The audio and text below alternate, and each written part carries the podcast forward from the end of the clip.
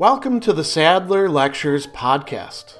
Responding to popular demand, I'm converting my philosophy videos into sound files you can listen to anywhere you can take an MP3. If you like what you hear and want to support my work, go to patreon.com slash sadler.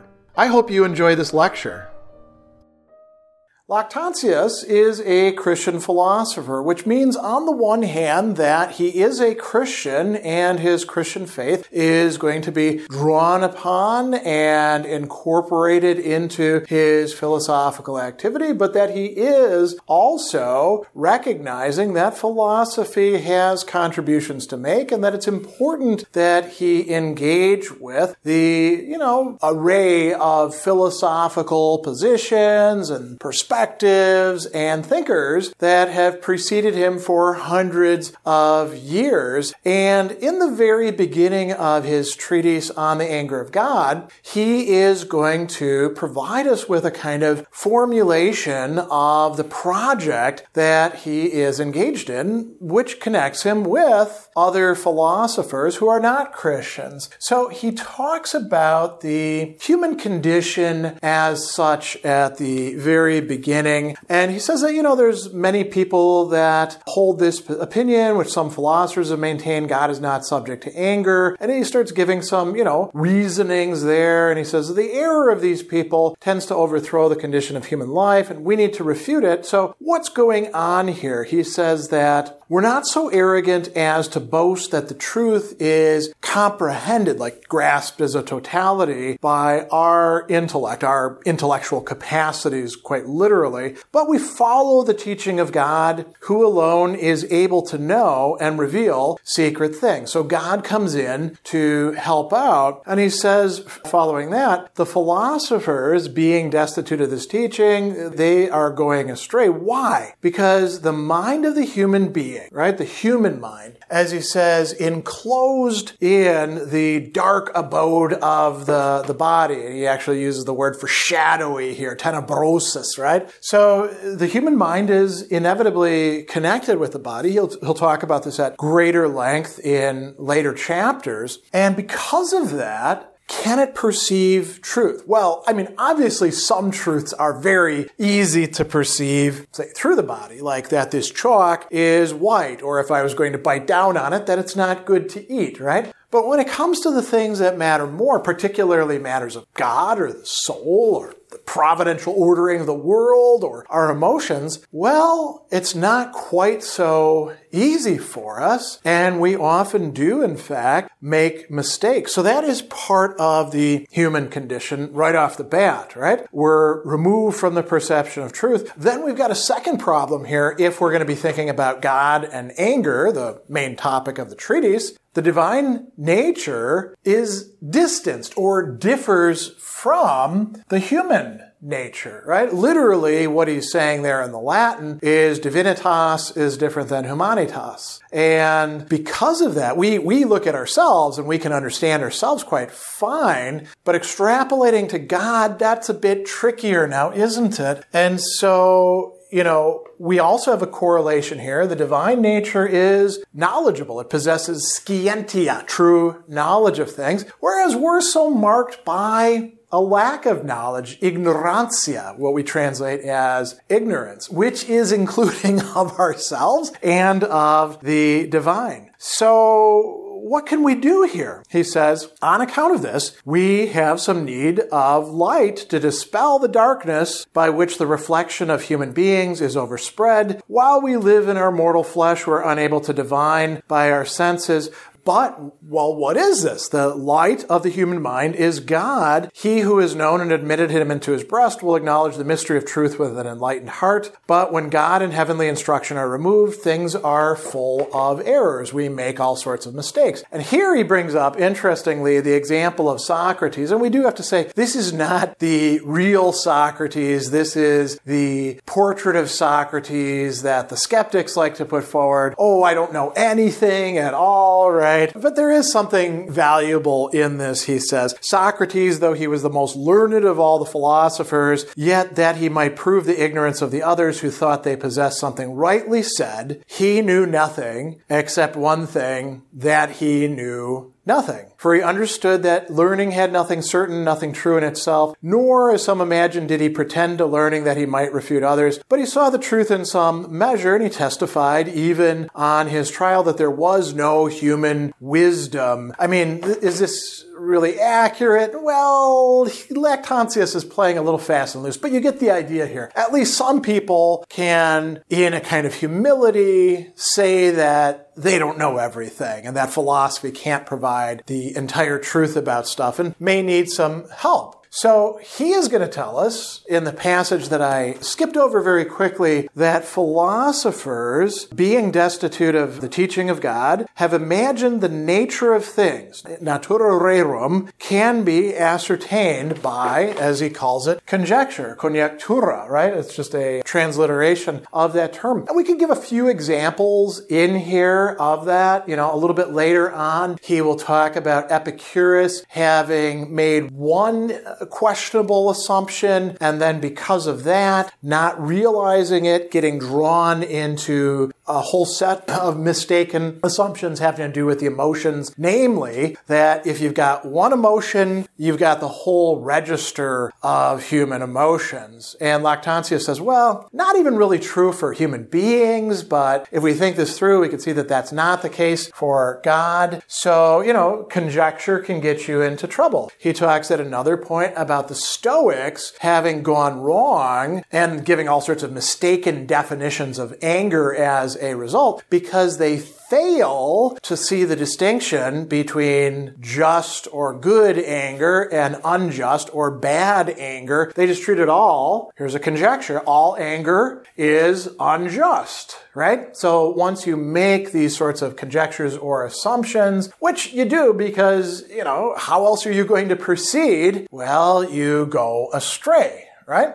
What could we do by contrast? So in chapter 2, Lactantius is going to tell us about the steps to genuine knowledge. And these are grados, right? Or gradus. These are, you could say, gradations or stages, whatever you want to translate them as. So he says there's many steps by which the ascent is made to the abode of truth. It's not easy for anyone to reach the summit. Why? Because when the eyes are darkened by the brightness of the truth, they who are unable to maintain a firm step fall back to level ground. So there's something about some of the objects that we're studying particularly God, as we approach them, the eyes of our mind are dazzled by them. And so we have to, as we're going up one step to the next, we have to make sure that we're firmly on the step because if we don't, what's going to happen? He actually is going to talk about falling back to ruin, right? Ad ruinam is the Latin there. So these are things that not only do we have to make the step,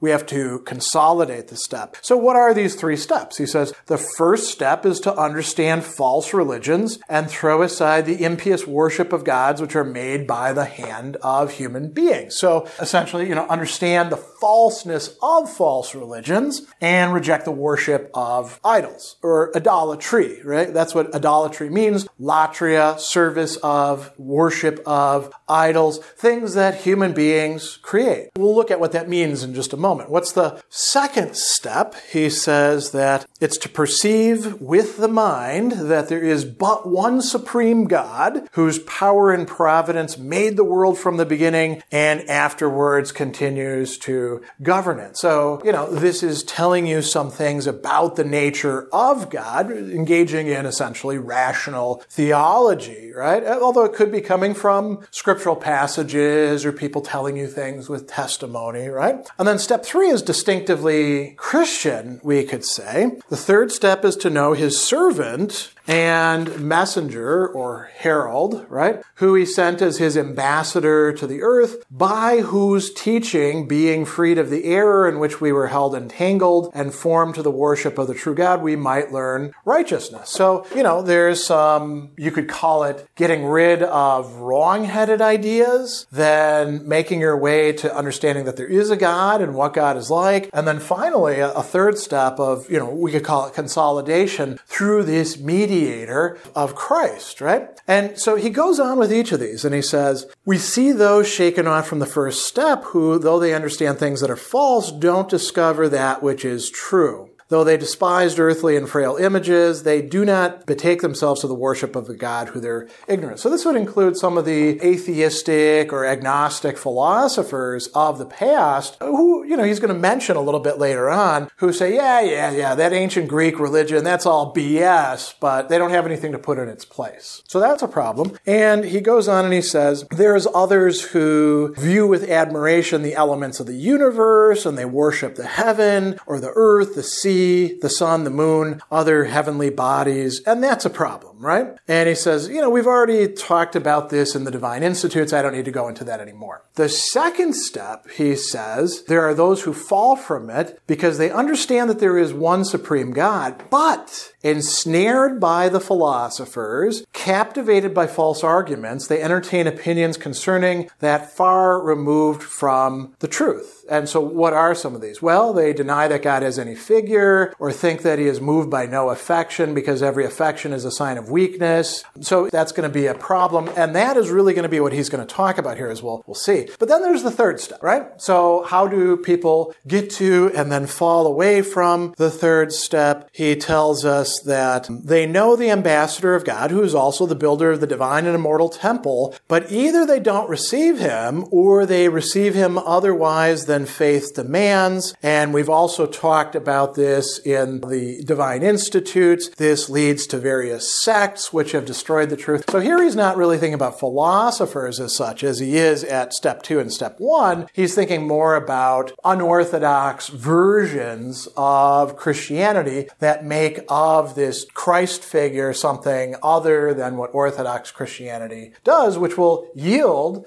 knowledge about the human condition and about God. So now coming back in chapter 2 to the second stage, he says, here, we're going to argue against those who, falling from the second step, entertain wrong sentiments respecting the supreme God. What are these with respect to anger? Some say he neither does a kindness to anyone nor becomes angry. Others take away anger but leave to God kindness. So the philosophers wind up being uh, agreed on the subject of anger, but they're at variance regarding kindness. And he says, okay, I'm going to deal with these. And that's what we see him doing in, in the rest of the work. There is one other thing that we should mention in relation to this. So, you know, God is helping human beings to use the faculty of reason that they were given more fully and to avoid falling into some of the mistakes that the non-Christian philosophers, even though they're relatively wise compared to other human beings, the mistakes that they're making by following out conjectures. So, you know, if we look at chapter 7, this is a particularly interesting one. He's comparing human beings to, as you call it, the brute animals, the animals that are different than us that we say are lacking in rationality. And he actually goes on to say, well, you know, we want to say that human beings are distinct from the other animals by being this or this or this. But, you know, the other animals kind of participate in that. So if you look at what he says, he says speech is peculiar to human beings. Even in animals, there's a certain resemblance to speech, right? Laughter is also peculiar to human beings, but we see certain indications of joy in other animals. What is so peculiar to human beings as reason and the foreseeing of the future? But there are animals which open several outlets in different directions from their lairs. Seems like they're engaged in some intelligence and reflection, some problem solving. Other animals are provident for the future. So what really is distinctive to us human beings? It's not just rationality. It's something that you could say incorporates rationality and develop it further. And that is wisdom. Wisdom is what is distinctive to human beings. And he'll talk later on about God giving us wisdom. That's a capacity that we have. And it has to do with judging good and evil, right? Now this, as he is going to assert, is going to be connected with God. He says, uh, he brings up Cicero. On this account, there's no animal, as Cicero says, except the human being that has any knowledge of God. The human being alone is furnished with wisdom so that the human being alone understands religion. This is the chief or only difference between human being and the dumb animals wisdom and religion, this capacity to, as we could say, learn from incorporate what it is that God wants us to know so that we're not stuck in ignorance or semi learned ignorance like the philosophers who don't have the advantages of being taught and connected with God. So, you know, we need to rely upon that if we want to make progress, particularly when it comes to understanding the nature of the divine. You know, and we can zero in on specific problems like, you know, does God get angry or not? If God does, why does God get angry? How does God get angry? Those are things that the pre-Christian philosophers, according to Lactantius, couldn't really make adequate progress with, but going up these gradations, these steps towards greater knowledge, aided by God, human beings can, in fact, properly understand. And so this is a prime example of what we might call applied Christian philosophy. Special thanks to all of my Patreon supporters for making this podcast possible. You can find me on Twitter at Philosopher70, on YouTube at the Gregory B. Sadler channel, and on Facebook on the Gregory B. Sadler page. Once again, to support my work, go to patreon.com slash sadler. Above all, keep studying these great philosophical works.